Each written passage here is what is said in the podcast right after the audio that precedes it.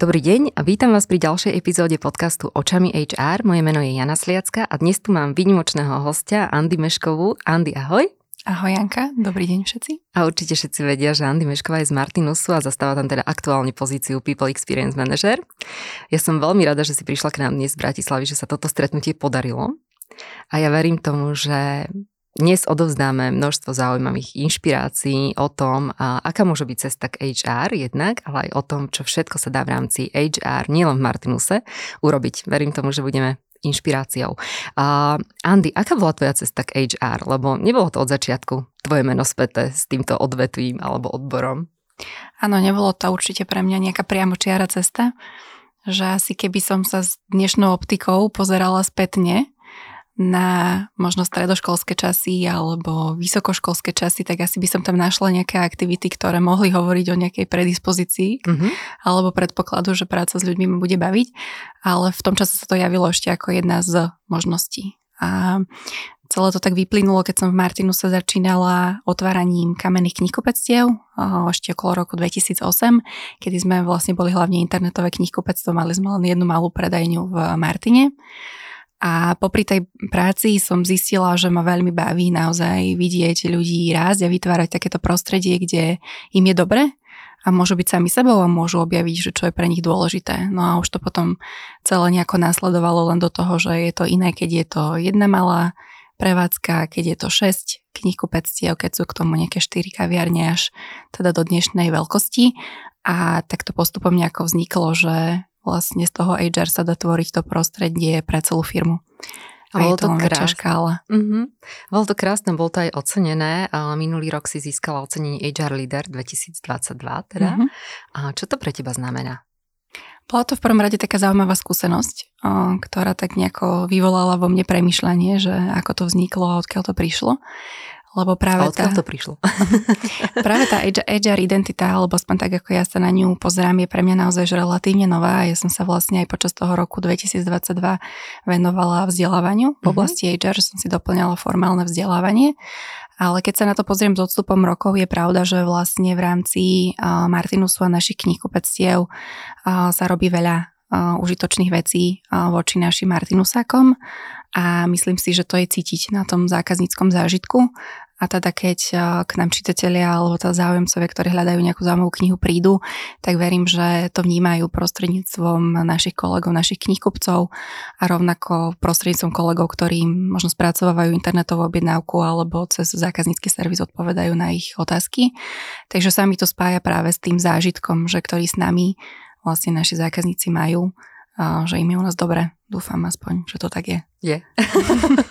je, potvrdzujem to ja aj túto kolega Jaro, ktorý nás tu práve teraz fotí.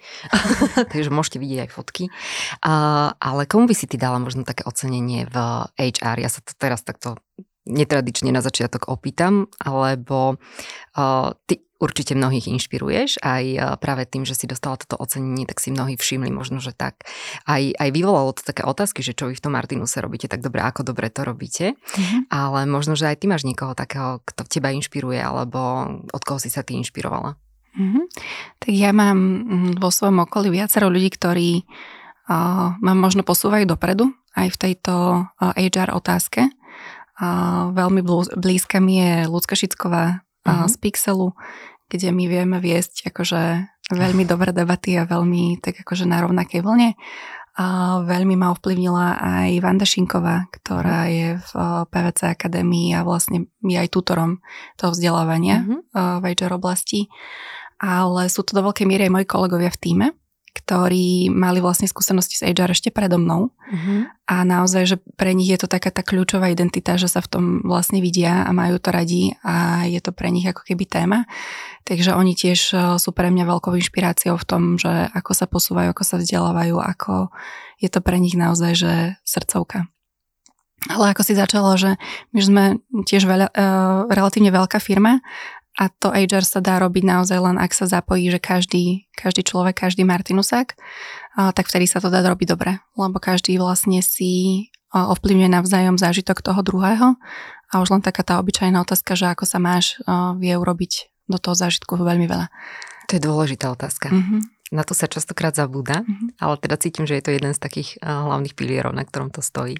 Áno, mňa to vždycky dokáže prekvapiť, že keď sa s kolegami vlastne rozprávame a vidíme, že koľko o sebe vedia, čo, si, o, čo sú ochotní navzájom si zdieľať, tak ma to vždy tak aj zahreje pri srdci, že vlastne naozaj je to viac ako ten pracovný vzťah, že môžeme chodiť taký celý, taký tý holistický alebo celistvý do práce. Že sa príjmate, hej, jeden mm-hmm. druhého taký, aký je? Že to nie je nejaká taká striktná firmná kultúra, asi nie. Od, uh, ide to z tej značky, z toho, čo cítime možno, že my ako zákazníci alebo aj ako potenciálni nejakí uchádzači. Ja si myslím, že by to potvrdili, že, že je tam taká, také prijatie ono je to v prvom rade komunity. áno o tom samotnom týme, že akí ľudia sa vlastne v ňom stretnú a ako spolu komunikujú a ako sa o seba navzájom zaujímajú a zároveň ako sú ochotní sa otvoriť jeden druhému. Mm-hmm. A keď toto funguje a vedia si povedať aj možno, že ťažké témy a prejavia ten záujem, tak, eh, tak potom sa všetkým robí ľahšie, lebo nemusíme sa na nič hrať a môžeme byť takí, akí sme. Uh-huh. Ja som si o tebe prečítala, že teda, čo si povedala. V tejto profesii vidím ešte veľa toho, čo potrebuje dozrieť, dotiahnuť a zlepšiť. Niektoré vízie sa nedajú urýchliť a čas sa nedá oklamať. To bolo pekné a veľmi pekne povedané. A aké vízie sú pred tebou v rámci HR? Ja to vnímam mm, možno v komplexite tej doby, že niektoré veci, ktoré fungovali v minulosti a fungovali výborne, nám už nemusia fungovať dnes a pravdepodobne nebudú fungovať vlastne v budúcnosti. A pre mňa je taká vízia naozaj, že vytvárať to prostredie, v ktorom môžeme byť sami sebou, môžeme rozvíjať svoj talent, môžeme sa posúvať dopredu a, a môžeme spájať ľudí s knihami aby v sebe rozvíjali to dobre, čo je vlastne aj ten náš, náš zmysel. A pre mňa teda tie vízie súvisia s tým objavovaním nejakých nových nástrojov, a zlepšovanie vlastne aj toho prostredia samotného, čo vytvárame pre nás vo firme. Uh-huh. Ty si povedal, že prostredie, v ktorom môžeme byť sami sebou, ak si to uh-huh. rozmeníme na drobné, čo to konkrétne znamená?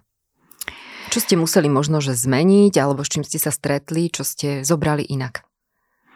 Mm, asi je to kombinácia vlastne toho, že ako to bolo nastavené uh, už od tej majiteľskej štruktúry um, od začiatku, že ja som prišla do Martinusu pred 13 rokmi a uh, ja už som to vtedy cítila, že tie vzťahy sú úplne iné, uh, že sú také akože otvorené a ľudské a keď uh, sa každý ako keby je ochotný otvoriť alebo porozprávať alebo prirodzene sa proste zaujímať, tak tak je to ľahšie. A teraz akože nebudem hovoriť, že nie sú komplikované vzťahy alebo že nevznikajú konflikty, ale tak niektoré z vecí, ktoré preto robíme je napríklad, že celkom veľa energie venujeme do uh, toho, aby sme si sprostredkovali nejaké nástroje, ktoré nám tú komunikáciu uh, zlepšia alebo mm-hmm umožnia. Čo to napríklad je? Napríklad je to, že všetci prechádzajú školením radikálnej otvorenosti, mm-hmm. ktoré je naše interné, kde vlastne sa spája práve to, že aj challenge directly, čiže aj povedať otvorene, že aké správanie má na mňa nejaký dopad, ale zároveň je tam aj to care personally, čiže zaujímať sa a brať do úvahy vlastne aj tú ľudskú stránku, že ten, tá spätná väzba, ktorú ti dávam, je v záujme toho nášho vzťahu a nie len v tom, že ja ti to potrebujem povedať, aby ty si to urobil tak, ako ja to potrebujem. A na tú radikálnu otvorenosť u nás navezuje potom aj nenasilná komunikácia a dosť sa rozprávame o takej akože transakčnej analýze, čiže o takom prístupe, že prepínania medzi tými stavmi dieťa, rodič, dospelý uh-huh. A, a jedna z tém pre nás je vlastne napríklad aj Gallup alebo Clifton Strengths, kde si ukazujeme, že vlastne každý to má prirodzene nastavené nejako inak a je to tak úplne v poriadku. Uh-huh. Akorát, že musíme vedieť, ako to má nastavené ten druhý aby sme si navzájom porozumeli a predchádzali nejakým zbytočným konfliktom. Takže mm-hmm. to mhm. sú také tie konkrétne a veci. toto sú takéto uh, tie, jednak tie školenia alebo tie testy uh, sú vadzané do praxe nejako, ja neviem, v rámci adaptačného procesu alebo raz ročne, ako to máte nastavené? Máme to tak, že keď sme to zavádzali, tak sme vlastne preškolili celú firmu v rámci nejakého pár uh-huh. mesiacov. Uh-huh. A následne to robíme tak, že vlastne každý Martinusak nový, ktorý príde, tak prechádza rovnakými školeniami. Oni sú s odstupom pár týždňov mm-hmm. vlastne naplánované a vždy tam robíme aj nejakú retrospektívu, že s čím už sa medzi tým stretol, ako to, ako to využil, ako sa mu to dáva do praxe. Čiže áno, je to sú, súčasťou aj vlastne onboardingového procesu, jednak teda formou tých, toho vzdelávania interného, mm-hmm. ale aj ten Galup napríklad je tak, že máme vlastne nejaké automaily, ktoré prichádzajú vždy v nejakom režime uh-huh. alebo v nejakom rytme a jedna z tých možností presne, keď človek do, docieli povedzme, že 3 až 6 mesiacov vo firme, tak my mu ponúkneme, že aby sa o sebe ešte dozvedel viac, tak môže si tento Gallup test urobiť uh-huh. a ten mu prezradí presne o tom, že na čo má prirodzené predpoklady, ako prirodzene uvažuje a potom sa vieme o tom v týme rozprávať, že čo to znamená pre ostatných členov týmu napríklad. Uh-huh to sú také dobré pomôcky mm-hmm. na to, mhm. ako naozaj to tak akože uchopiť a podporiť, aby to nebolo len o tom, že povieme si, že my sa tu teraz všetci berieme taký, aký sme, ale aby sme vedeli aj to pozadie, aj to B. Aj Áno, je to taká kombinácia určite, mm-hmm. že musí mať aj nejakú vedomosť, ale musí mať aj taký ten prírodzený vôbec záujem, že, že to tak chce mať. Stane sa niekedy, že uh, niektorí noví títo zamestnanci uh, povedzme odídu aj v rámci tej skúšobnej doby práve na základe toho, že to nedokážu nejako poňať toto? Myslím si, že nevzniká úplne taký akože tlak v zmysle, že už to musíš vedieť, že mm-hmm. chápeme, že nie, je to vlastne celoživotný proces, mm-hmm. že ja sama seba pristihnem veľakrát pri tom, že Niekedy proste zvládnem tú komunikáciu úplne tak, že vidím, jak mi idú prirodzene tie prvky tej nenasilnej komunikácie a potom v zápečí proste úplne vybublám na niečom, na niečom inom. Čiže nejde ani tak o to, že už to musíš vedieť na 100% proste teraz byť takýto, ale že mm, mať viacej tých situácií postupom času, kedy to zvládneš tak, ako si si predstavoval. Hej? Čiže aby sa to v podstate ako keby ďalej nabaľovalo. Mm-hmm. A, ale áno, akože úplne kľudne môže byť, že proste niekomu v tom nebude dobre a môže to byť super dobrý človek, ale skrátka potrebuje inú atmosféru a iné prostredie. Stalo sa to? A tiež je to úplne OK. Stalo sa, že mm-hmm. boli kolegovia, ktorí potrebovali inú firemnú kultúru mm-hmm. a uvedomili si to. Často trvalo možno viacej času na to, aby si to uvedomili, mm-hmm. že kľudne, že prešiel možno rok. Mm-hmm. A, a beriem to, že to tak má byť. Mm-hmm. Martinus ako firma rástla z počiatočných pár ľudí, ako si už aj povedala, mm-hmm. na dnes viac ako 500 mm-hmm. zamestnancov.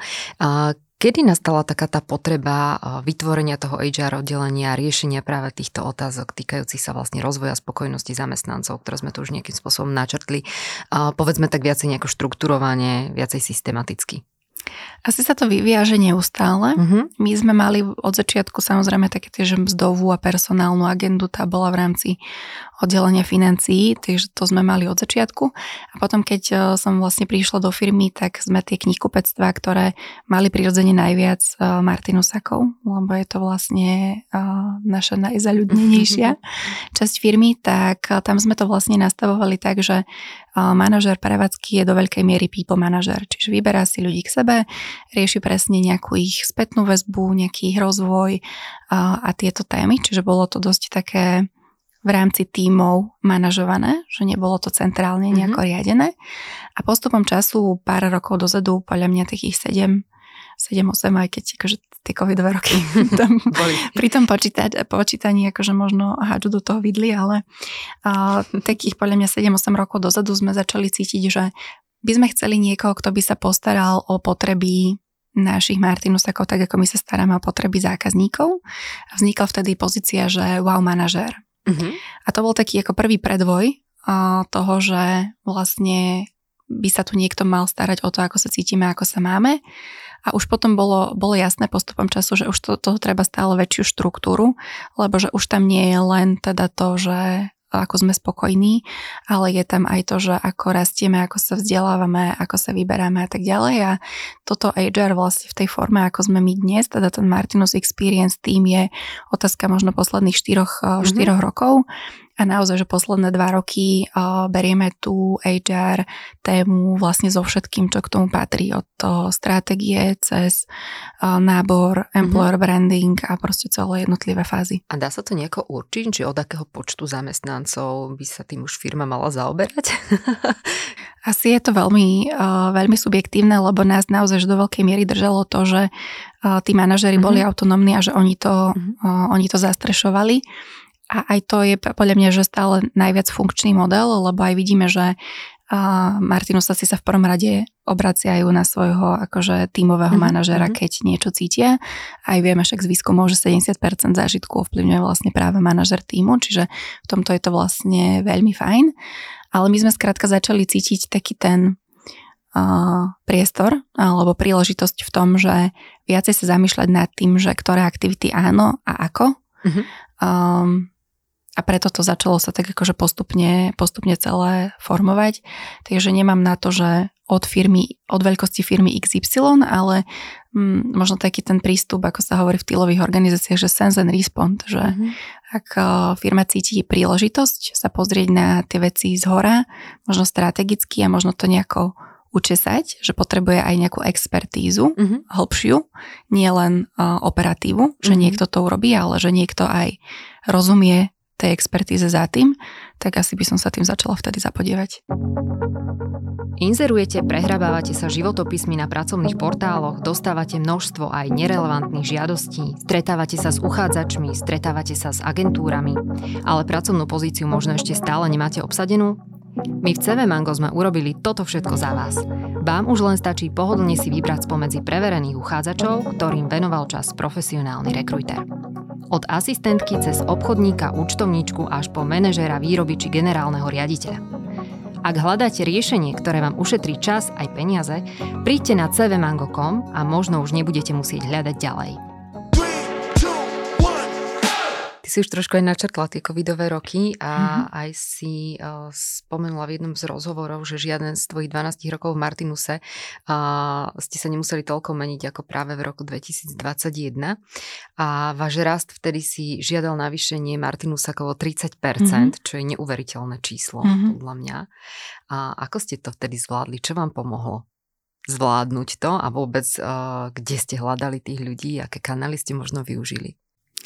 Tak eh, v prvom rade je dôležité mm, dokázať povedať nie niektorým svojim očakávaniam, že sám od seba. Lebo presne to bolo o tom uvedomení si, že uh, dobre, toto bude teraz priorita na to najbližšie obdobie, že naozaj potrebujeme doplniť tie kapacity, lebo my sme vlastne veľmi rástli, ten internetový obchod vlastne v čase všetkých lockdownov a tak ďalej prekvital, na, prekvital a zároveň to tým pádom vytváralo obrovský tlak na tie týmy, na logistike, ktoré mm-hmm. máme a bolo potrebné im uľahčiť akože ten nápor. Čiže sme si tam trošku akože dobiehali ten chvost možno po pár mesiacoch, lebo sme museli aj odpozorovať, či to naozaj tam zostane dlhšie ale teda sme si povedali, že dobre, že toto je teraz ten fokus, že potrebujeme to nastaviť udržateľne aj pre ľudí vlastne v rámci týchto tímov a zároveň vznikli úplne nové pozície, ktoré sme dovtedy ani nevedeli, mm. že budeme potrebovať. Ale ktoré tým, napríklad? No, riešili sme napríklad e, knižných rozvíjačov, čo je vlastne celý tým, ktorý sa za, e, zaoberá vlastne čítanými knihami mm-hmm. napríklad. Alebo také pozície, že dvojčky k našim nejakým manažérom, že manažer dovtedy predpokladal, že má veľmi veľa rolí, ktoré musí zastať v rámci toho týmu, ale tým, že sme mu chceli uľahčiť, tak sme chceli niekoho, k tomu svojimi zručnosťami dokáže časť tých úloh prevzieť mm-hmm. na mhm. svoje plecia, aby sa on vedel vlastne venovať takým tým rýchlym rozhodnutiam, lebo tá mm-hmm. doba si vyžadovala akože rýchlejšie rozhodnutia. Čiže vlastne ďalšie pozície vznikali presne ako dvojičky k manažerom, aby ich, aby ich odľahčili. No a nám na HR teda pomohlo si povedať, že dobre, že toto bude teda tá priorita a tým pádom, že väčšina našich kapacít, my sme boli v tom čase štyria, mm-hmm. pôjde presne do náboru a potom, že budeme asistovať vlastne s onboardingom, ako keby, aby sa čo najrychlejšie kolegovia noví zabehli a aby sa našli v tých roliach, lebo tým, že boli nové, tak to nebolo, že dostali manuál, že poď toto robiť, ale že tu máš príležitosť a poď, poď urobiť, ako sa to dá. Uh-huh. Alebo poď vyskúšať, ako sa to dá. Takže do, museli sme povedať nie niektorým veciam, aj keď sme videli, že by sme ich radi. Napríklad vzdelávanie je pre nás uh-huh. akože dlhodobo srdcovka, ale vedeli sme proste, že na najbližšie mesiace to téma nebude. No a potom sme využívali také tie klasické kanály, ktoré využívame dlhodobo, čiže klasické profesia a podobne, kde bolo vidieť, že vlastne nie všetky firmy majú taký silný nábor, čiže kandidátov v tom čase bolo, že vysoké množstvo. Mm-hmm. Bolo z čoho vyberať. Bolo z čoho vybrať. Takže funguje inzercia. Fun- nám Alebo vtedy fungovala? Vtedy fungovala výrazne mm-hmm. viac, že my už sme videli v tých rokoch 2017, 18, 19, že je to náročné, hlavne mm-hmm. pre pozície napríklad v gastre. Potom na tie dva roky to zrazu bolo, že veľa ľudí bolo dostupných, aj že naozaj že šikovných ľudí. No a teraz je to také niekde medzi, že aj sú dostupní, aj je to ťažšie, aj tá ponuka je väčšia, tak, takže funguje a funguje trošku inak ako predtým. Mm-hmm. Sú ešte možno nejaké iné kanály, ktoré využívate teraz My máme vlastné stránky Pridaj mm-hmm. sa, uh, Pridaj sa Martinus.sk, kde inzerujeme vlastne tie pozície, zároveň tam zbierame databázu uchádzačov, ktorí aj nám posielajú tak trochu na blind, mm-hmm. že mhm. chcú vlastne pracovať Martinusa, ale nevidia ponuku, ktorá by bola pre nich aktuálna. O tom hovorí sila tej značky. Áno, akože je to mm-hmm. pre nás fascinujúce vidieť a tak akože veľmi s pokorou to berieme, lebo s výnimkou naozaj toho roku 2021 my nemáme až tak veľa tých pozícií. Mm-hmm mimo napríklad knih kupeckých alebo mhm. tých gastropozícií. A tým pádom, že my si uvedomujeme, že nevieme vyhovieť takému záujmu, a preto si dávame naozaj, že záleží na to, aby sme aj odpísali a aby sme aj ten kontakt udržali, aj keď je nám jasné, že proste málo kedy je naozaj tá šanca, že to zaklikne. Ale keď to mm-hmm. zaklikne, tak už potom je to super. Napriek tomu, že teraz ste značka, my sa o tom rozprávame, že naozaj známa, ktorú na trhu pozná veľmi veľa ľudí. Ja som si prechádzala tie inzeráty a všimla som si tam, že spomínate napríklad aj úspechy spred e, nejakých desiatich rokov, napríklad v roku 2012, že ste bol, získali teda hlavnú cenu v oceňovaní Viabona Slovakia pre malé stredné podniky za uplatňovanie princípov zodpovedného podnikania. A mňa tak akože iba napadlo, že či je to pre vás tak dôležité napríklad zdieľať takúto informáciu a takýto úspech, lebo sú tam aj ďalšie, aj novšie, mm-hmm. alebo či je to len proste nejaká taká akože historická vec, že je to tam, skopírujeme inzerát a, a podobne, lebo inak tie inzeráty majú taký veľmi dobrý náboj, aj mm-hmm. myslím si, že sú celkom fresh napísané, aj doslova uh, podčiarkujú tak, ten tone of voice vašej spoločnosti, na čo sa teraz veľmi hládi a veľa spoločností to chce nejakým spôsobom zaviesť uh, do svojich inzerátov, ale toto ma tak trošku akože zaujalo, že, že to tam je. Asi jednoduchá odpoveď na to je, že je to aj aj, Aha. Je to aj zámer, aj nezámer, lebo tak Viabona má v takých našich srdciach akože o, špeciálne miesto, uh-huh. lebo je to určite také ocenenie, na ktoré o, sme, sme hrdí, lebo možno hlavne, hlavne na to, že ako k nám prišlo, nie, nie nevyhnutne na to, že sme zvyknutí na nejaké ocenenia. Ale zároveň áno, že to je to, čo som hovorila možno v predchádzajúcej otázke, že niekedy, aby ste zvládli nejakú biznisovú prioritu, tak potrebujete privrieť oči nad niektorými vecami, ktoré nie sú dokonalé a možno nefungujú úplne na 100%. Mm-hmm. A o, my vieme, že inzeráty sú pre nás téma, ktorú chceme skúmať a chceme vlastne si dať na nej viac záležať v zmysle, aby sme presne viacej vedeli o tom, že prečo sú tam práve tieto informácie, prečo sú práve v tomto poradí, komu slúžia, čo potrebuje vlastne ten kandidát sa jednoducho dozvedieť a čo my potrebujeme jednoducho odkomunikovať, že je tam vlastne priestor to preskúmať aj z toho strategického pohľadu, mm-hmm. nie len z toho operatívneho, že potrebujem obsadiť pracovné miesto. A ja si pamätám, že my, my, my robíme také manažerské prezentácie už dlhé, dlhé roky a raz nám manažer development, developerov vysvetľoval, že ako vzniká technologický dlh.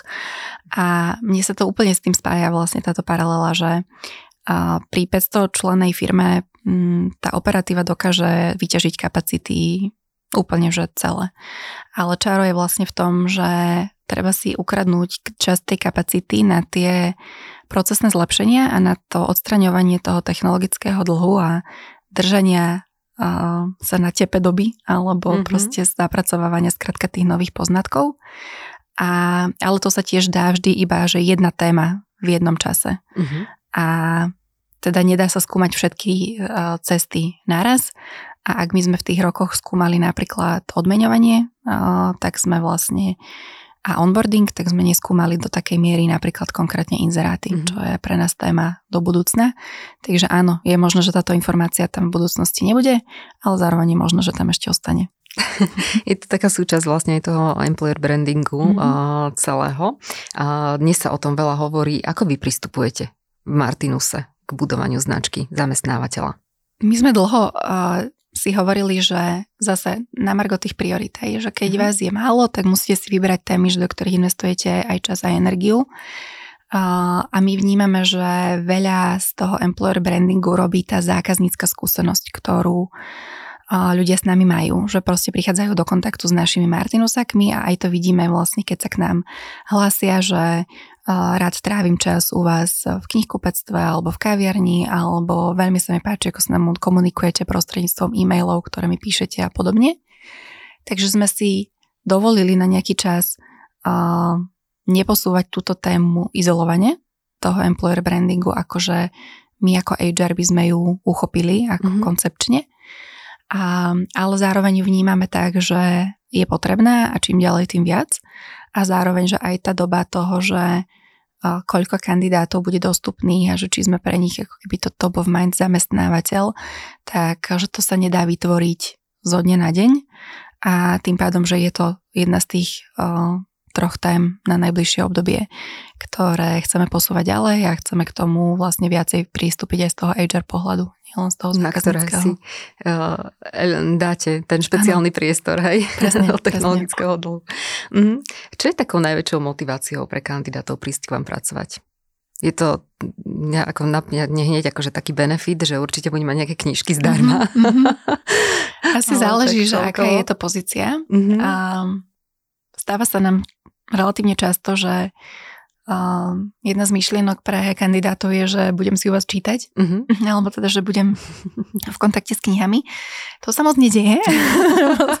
Musím priznať, že až tak veľmi si nečítame. realita potom. áno, áno ale zároveň uh, viacero kandidátov a možno aj na tie back-officeové pozície, lebo vlastne máme tie pozície jednak v, priamo v retaili, mm-hmm. teda v tom malom obchode, potom v logistike a potom sú to vlastne tieto back-office pozície, tak uh, nám často vlastne dávajú spätnú väzbu, že je to do veľkej miery aj o tých hodnotách, ktoré mm-hmm. zastávame, že je to možno o tom prístupe k podnikaniu, ktorý máme a aj o tom, že nás možno posledné roky bolo viacej počuť v tých celospoločenských témach. Mm-hmm um, kde máme proste chuť zaujať nejaké stanovisko, lebo sa cítime súčasťou tejto spoločnosti a chceme je prispieť k tomu, aby dobre bolo. Mm-hmm. Pekné. A neukončím to, akože to bola taká ako veta na záver, ale nie, my pokračujeme v tom rozhovore. A načetli sme tu také možno, že trošku očakávania a tú realitu aj tých mm-hmm. kandidátov, ja by som sa tomu chcela povenovať. A ako to skúmate v Martinuse, že či naozaj tie očakávania sú reálne tých kandidátov, mm-hmm. keď prídu na ten pohovor, lebo ono sa to spája s tým, ak je značka silná, tak e, ľudia majú kadejaké predstavy, očakávania a všetko, ktoré nemusia byť potom naplnené. Mm-hmm. A aby to prípadne nezistili neskôr, tak mm-hmm. je niečo špeciálne? A ja úplne, úplne otvorene priznávam, že ako náhle niekto veľmi silno um, hovorí o Martinus ako značke, uh-huh. takže dávame si na to veľký pozor, uh-huh. aby vlastne nemal tie nesprávne očakávania a my napríklad do dneska frčíme na čítaní motivačných listov. Mm-hmm. Čiže máme to vlastne aj v každom izeráte, že prosím pošlite aj motivačný list. Ten motivačný list nemusí byť siahodlhý, mm-hmm. ale mal by odpovedať presne na tú otázku, že um, prečo sa hlásim a prečo si myslím, že by tá pozícia bola pre mňa dobrá. A už pri tom čítaní cítime ten tone of voice, mm-hmm. že už či vlastne ten kandidát um, hovoriť tak, ako my sme možno zvyknutí hovoriť, alebo ako sme zvyknutí fungovať. Takže to je taký ten prvý predpoklad.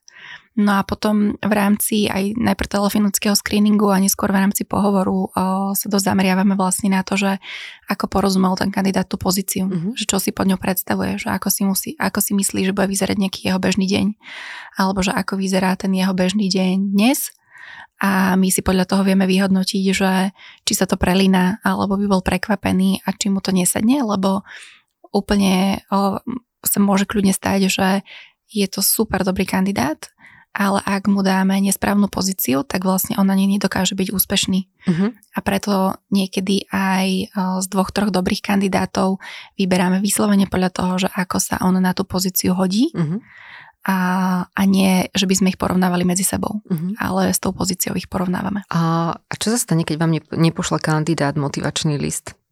Je to problém. Je to problém. Nečítate už ani životopis? Um, je, záleží asi od uh-huh. výberového konania, uh-huh. ale, ale áno, ako ja mám silnú tendenciu keď tam nie je aspoň že sprievodný text, uh-huh. že keď už vlastne na profesii prikladám ten životopis, preto hovorím, že nemusí byť siahodlhý, uh-huh. ale vlastne len sa rozpíšem, že prečo, prečo ti to vlastne posielam tak eh, sa pravdepodobne nedostane do tých eh, kandidátov, ktorých budeme obtelefonovávať. Mm-hmm. Takže dávajte na to pozor, milí kandidáti. Mm-hmm. Áno, chceme vás poznať, takže musíte to pár vetami aspoň naznačiť. ja som dostala teraz uh, prednedávnom otázku, lebo robíme v rámci CV Manga aj také konzultácie k životopisom, že či vôbec mm-hmm. dnes ešte uvádzať hobby do životopisu.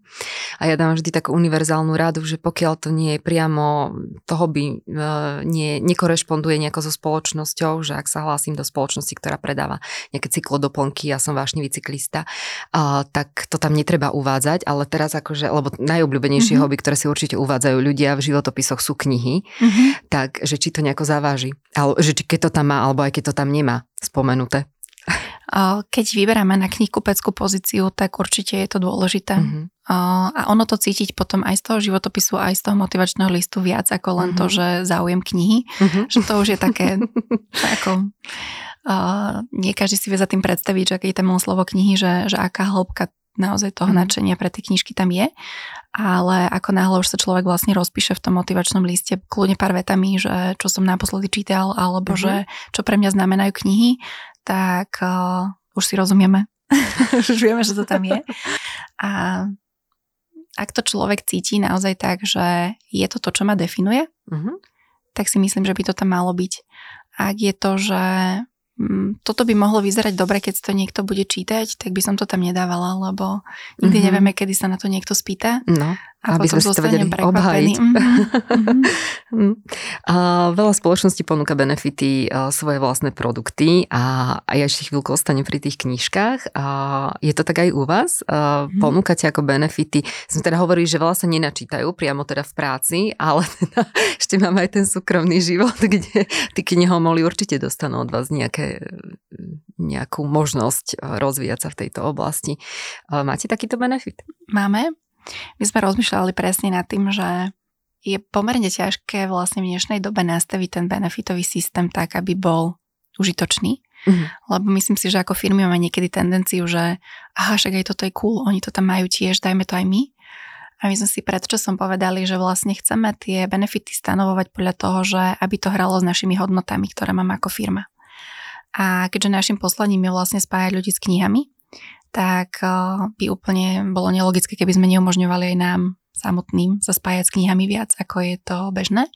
Takže my máme naozaj že aj zamestnanecké zľavy uh-huh. a o, eh, máme aj darčekové poukážky viackrát do roka, ktoré sú ako keby na priamo nákup uh-huh. u mhm. nás. O, a presne tým sledujeme to, aby tie knižky boli pre nás eh, dostupné a aby sme vedeli kľudne, že aj obdarovať rodinu mm-hmm.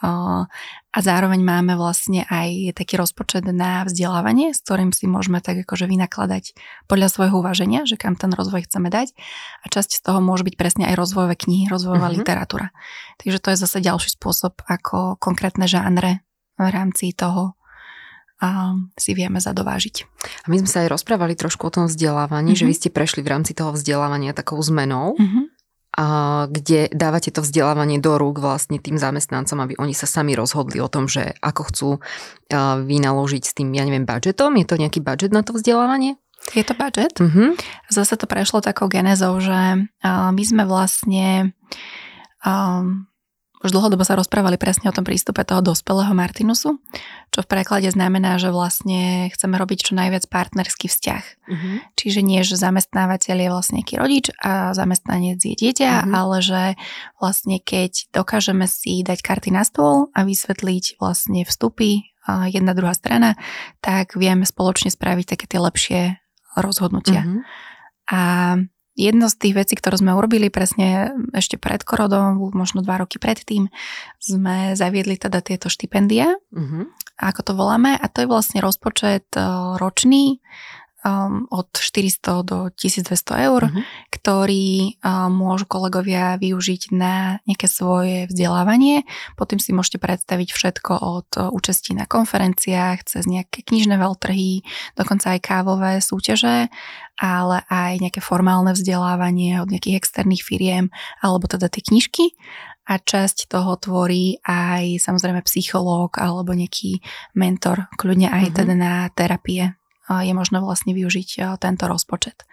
No a najprv sme to nastavili takto akože veľmi široko, že však máme rozpočet a skúste a vlastne budeme to budete si vy, vy sami kľudne vyberať tie kurzy alebo tie uh, konferencie, že na ktoré chcete ísť. A potom uh, sme zistili, že vlastne je potrebné tam um, pomôcť uh, s výberom. Uh-huh. Čiže jednak uh, tam trošku vložiť toho rodiča v tom, že pomôcť človeku si vlastne definovať, že čo chce dosiahnuť a čo mu bude užitočné. Robíte to na základe nejakých rozhovorov, hodnotiacich rozhovorov alebo niečo no, takom? Nie je to, že rozho- nie je to hodnotiaci rozhovor, uh-huh. ale je to vlastne rozhovor s niekým od nás z uh-huh. MX týmu ako na nejakej pravidelnej ročnej báze, alebo? Ako Môže si to človek vypýtať. Vypýtať. Uh-huh. Čiže je, je to, že úplne, že dobrovoľníky, že rozvojový rozhovor by som uh-huh, to nazvala. Uh-huh. A, a zároveň máme ako keby interných koučov uh-huh. uh, viacero.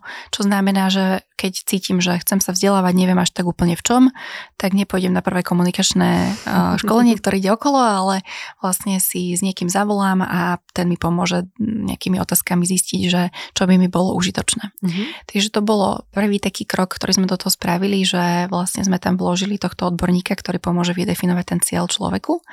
A druhý aspekt, ktorý sa tam objavil vlastne posledné, posledný rok, bolo, že sme to viacej prepojili s takým tým múdrym odmeňovaním, čiže s tým mm-hmm. nejakým našim systémom a vlastne ešte v rámci toho uplatňujeme aj to vzdelávanie, že pre danú pozíciu. Čiže keď si s manažerom pomenujem, že toto sú nejaké zručnosti, ktoré pre túto pozíciu potrebujem rozvíjať, tak to je primárny účel, na čo by som sa mal zamerať a v čom by som si mal hľadať kurzy. Ak tam toto nie je, tak môžem to využiť vlastne na pozíciu, na ktorú sa chcem pripravovať. Hej, mm. že napríklad som knihkupec a o dva roky by som chcel byť zástupca manažéra, tak viem, že niektoré zručnosti od Excelu cez nejaké komunikačné alebo spätnú väzbu si chcem dať už teraz, mm-hmm. aby som sa vedel vlastne posúvať, tak to je druhý účel. A ak aj tieto veci mám naplnené, že nemám ako keby nejakú priamú potrebu, tak potom je to taký ten rozvoj, že by sme to nazvali, že pre mm, trh budúcnosti alebo uh, svet mm-hmm. budúcnosti mm-hmm. a tam sú také presne tie univerzálne znalosti, napríklad, že kritické myslenie alebo mm-hmm. nejaký všeobecný rozhľad a na toto všetko to štipendium môžem využívať. Musí to súvisieť ale nejakým spôsobom s tou prácou, hej, nemôže to byť, že si to využije na nejaký kurz potápačstva napríklad. Je... Chcela som povedať baristu, ale to by sa mohlo využiť. Áno, ale... áno. Je to, akože je to náročná téma presne v tomto, lebo tam hráme samozrejme potom aj s tou daňovou uznateľnosťou, mm-hmm. ale presne, že dostávame aj také otázky, že kurz sebaobrany. no, alebo, naozaj. No, a že ja sama som taká, že, že mm, veľmi mi je blízky taký ten holistický prístup, že vlastne fyzické zdravie, mentálne mhm. zdravie mm. a celkovo vzdelávanie a rast, že to je všetko prepojené, že nedá sa teraz si robiť nejaké formálne vzdelávanie, ak uh, sa necítim dobre mm. a mhm. nemám vlastne upratané a potrebujem psychológa. Mm. Čiže že keby toto bolo akože legálne možné všetko, tak ja by som bola presne aj za to, že aby človek dal napríklad tú sebaobranu, uh-huh. a, ale na teraz sme si to vlastne takto zúžili že sú to tieto odborné, uh-huh, odborné, odborné veci. Odborné uh-huh. veci. A už si trošku načrtla ten projekt múdreho odmeňovania uh-huh. a to je tiež také zaujímavé, o čom by sme si mohli viac povedať bližšie. Skúsme. Čo to je? Múdre odmeňovanie. Inak ešte predtým ma tak napadlo, lebo také názvy máte kadejaké pekné v tom, že múdre odmeňovanie a podobne. Má to nejaký vplyv, tak akože tá tvorba alebo ten názov na úspešnosť toho projektu? Určite to má vplyv, lebo mm, my si za to postupom času vytvárame obsah uh-huh. a mhm. keď máme dobrý pojem a máme za ním zjednotený obsah, tak potom to urychľuje tú komunikáciu, že keď o tom, uh-huh. povie, keď o tom hovoríme, tak všetci vedia, že, že ako to myslíme a zároveň je to problém, kým to nastane, hej, to jednotné porozumenie. A, a niekedy je problém, keď sme veľmi kreatívni.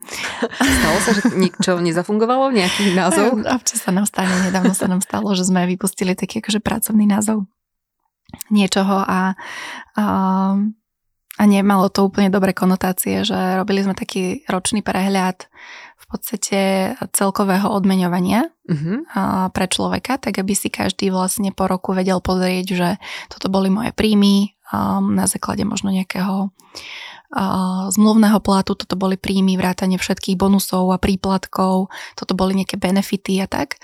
A, a nedopatrením sme to nazvali, že vysvedčenie.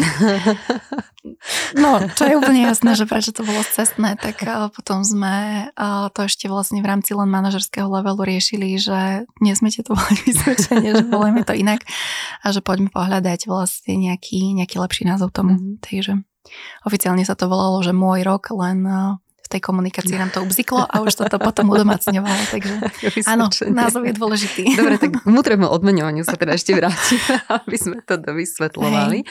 To je tiež taký akože celkom inovatívny prístup k tomu, ako odmeňovať zamestnancov. No my sme um, to spustili vlastne presne na sklonku celého covidového obdobia, lebo u nás s Martinom sa veľa hovorí o tom, že ho tvoríme spoločne a vznikla tým pádom taká protiotázka úplne prirodzená, že či si aj dostatočne férovo a transparentne delíme to, čo sa nám podarí vytvoriť. A tak sme si proste povedali, že dobre, musíme lepšie porozumieť, že čo ja sa sú... opýtam, tá mm-hmm. otázka vzýšla od zamestnancov alebo od nejakého takého užšieho týmu u vás? To vzniklo z hora práve, z hora. že? To uh-huh. vzniklo akože z tej majiteľskej štruktúry, že dobre, tak ak máme vyššie očakávania od toho, že ako sa spolu podielame na veciach, uh-huh. tak mali by sme to aj vlastne chcieť zaplatiť uh-huh. primerane. A uh, už sme tam proste rozvíjali presne nejaké koncepty, že ako toto ešte zlepšiť, uh-huh. to delenie sa o tú vytvorenú hodnotu a, a ja som vtedy mm, proste prišla s protiotázkou, že no dobré, ale že rozumieme už dosť dobre tomu, že čo sú vlastne reálne potreby a očakávania našich Martinusakov a zároveň, že čo nám už dneska funguje a nefunguje. No a tak celý projekt vlastne múdreho odmeňovania vznikol, že sme presne si robili také tie fokus grupy, kde sme sa vlastne najprv v individuálnych kvalitatívnych rozhovoroch rozprávali všetko akože veľmi anonymné a, uh-huh. o tom, že ako pracujeme vlastne ako Martinuseci s peniazmi a že čo vlastne pokladáme za hodnotu, lebo to odmeňovanie nie je len o tom, že toto je nejaký môj zmluvný plat, uh-huh.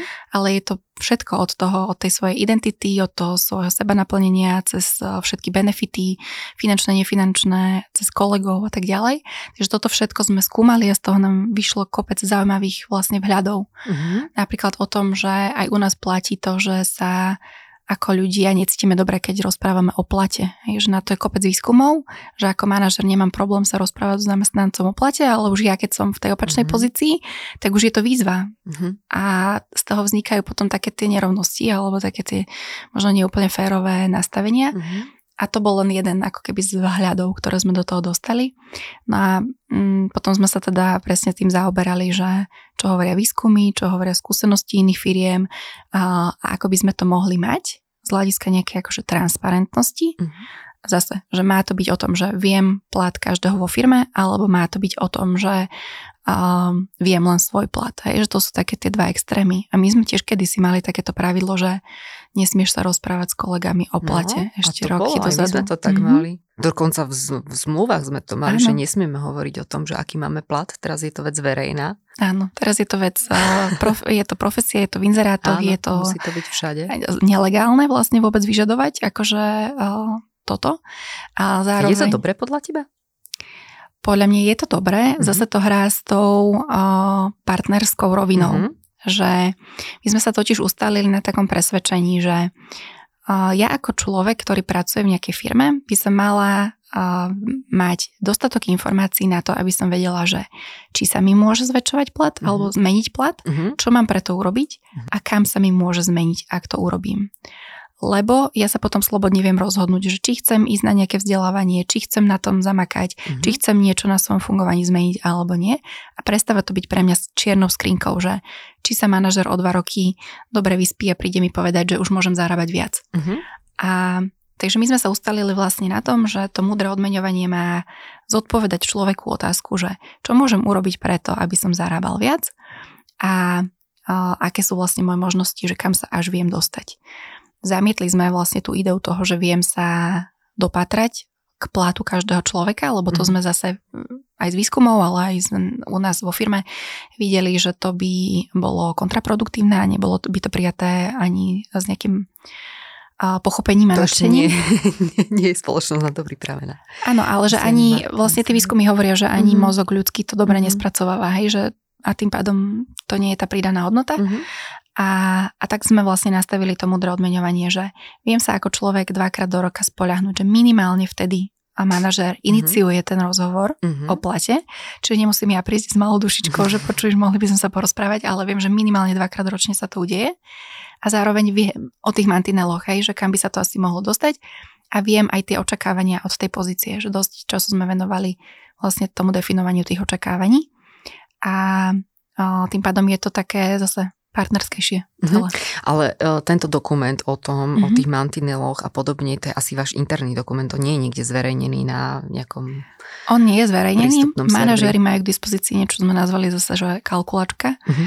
a oni vlastne vidia, že keď rozmýšľajú o nejakej pracovnej pozícii, mm-hmm. tak si musia vlastne nejakým spôsobom nakalibrovať, keď to tak nazvem, čo vychádza zase z nejakých nárokov na tú pozíciu a z nárokov alebo veľkosti zodpovednosti na toho človeka, ktorá, ktorú tá pozícia mm-hmm. kladie a potom z toho individuálneho výkonu výkonu na tej pozícii, že ako dobre on tam dokáže vytvárať mhm. vlastne tú hodnotu.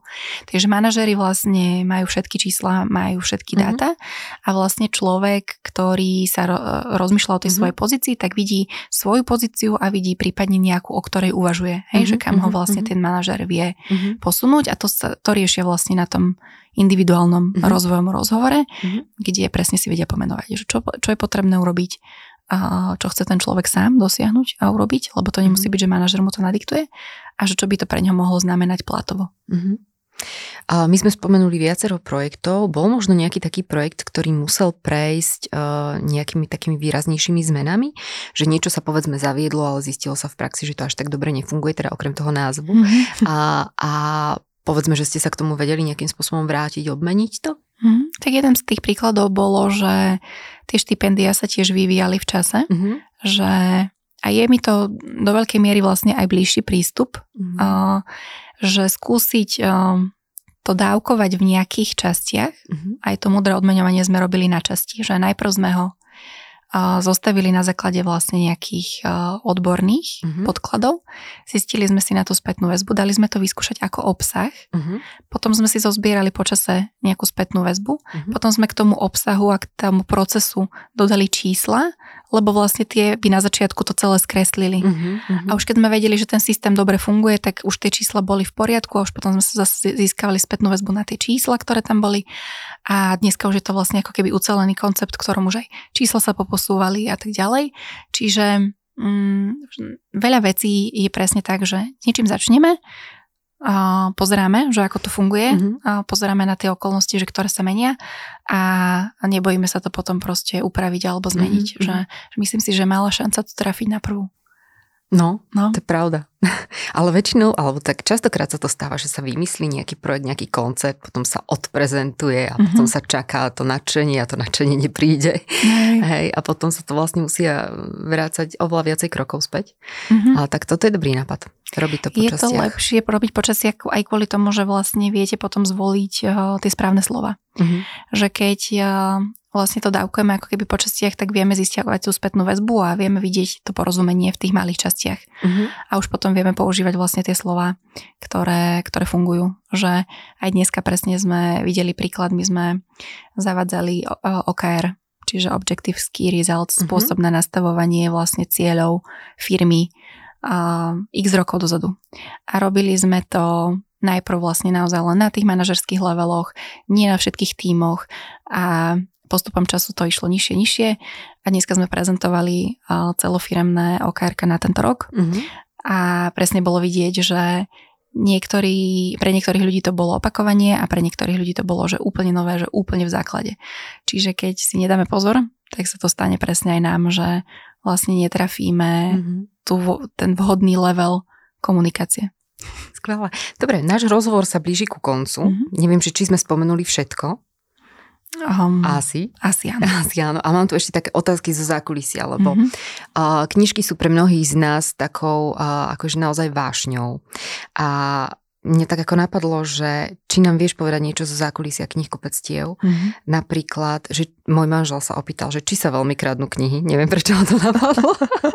Kradnú sa knihy v dnešnej dobe? Bohužiaľ sa kradnú knihy. Mm-hmm. V dnešnej dobe máme relatívne priamu linku s policajnými stanicami, mm-hmm. keď si chodia ku nám po záznamy vlastne z kamier, lebo potrebujú niečo preveriť. Mm-hmm. Uh, takže áno, uh, deje sa to a je to smutné. Mm ale nevyhne sa to ani, ani knižkám. Ani knižkám. Mm-mm. A fotia sa knižky? Stane sa, že ja neviem, študent alebo niekto potrebuje len 4 strany z niečoho asi to odfotí do mobilu tiež? Určite si myslím, že toto sa deje. Toto sa určite mm-hmm. deje. Mm-hmm. A, no dobre, akú knižku by si odporúčala Andy ty, našej HR komunite? Hm. Je niečo také? Čo máte v Martinuse? ja by som asi povedal, my máme v Martinuse, máme taký akože zoznam, že čo čítajú Martinusáci mm-hmm. a myslím si, že je aj verejný, dá sa nájsť.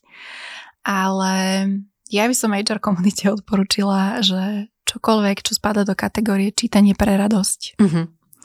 Lebo čítanie pre radosť je taký pojem, s ktorým sa u nás na školách zatiaľ pracuje pomerne málo a je to škoda, Mm-hmm. Pretože my sa učíme dosť o tom, že ako čítať plynulo a bez chýb, ale neúplne, že ako byť čitateľom. A byť čitateľom znamená veľa benefitov mm-hmm. z mhm. hľadiska aj naozaj, že stierania možno rozdielov tých spoločenských, ale, ale aj vôbec takéto fyzické, že sa upokojím pri tej mhm. knižke, mm-hmm. že sa dozviem niečo nové, že, že to obohacuje aj takéto moje duševné zdravie.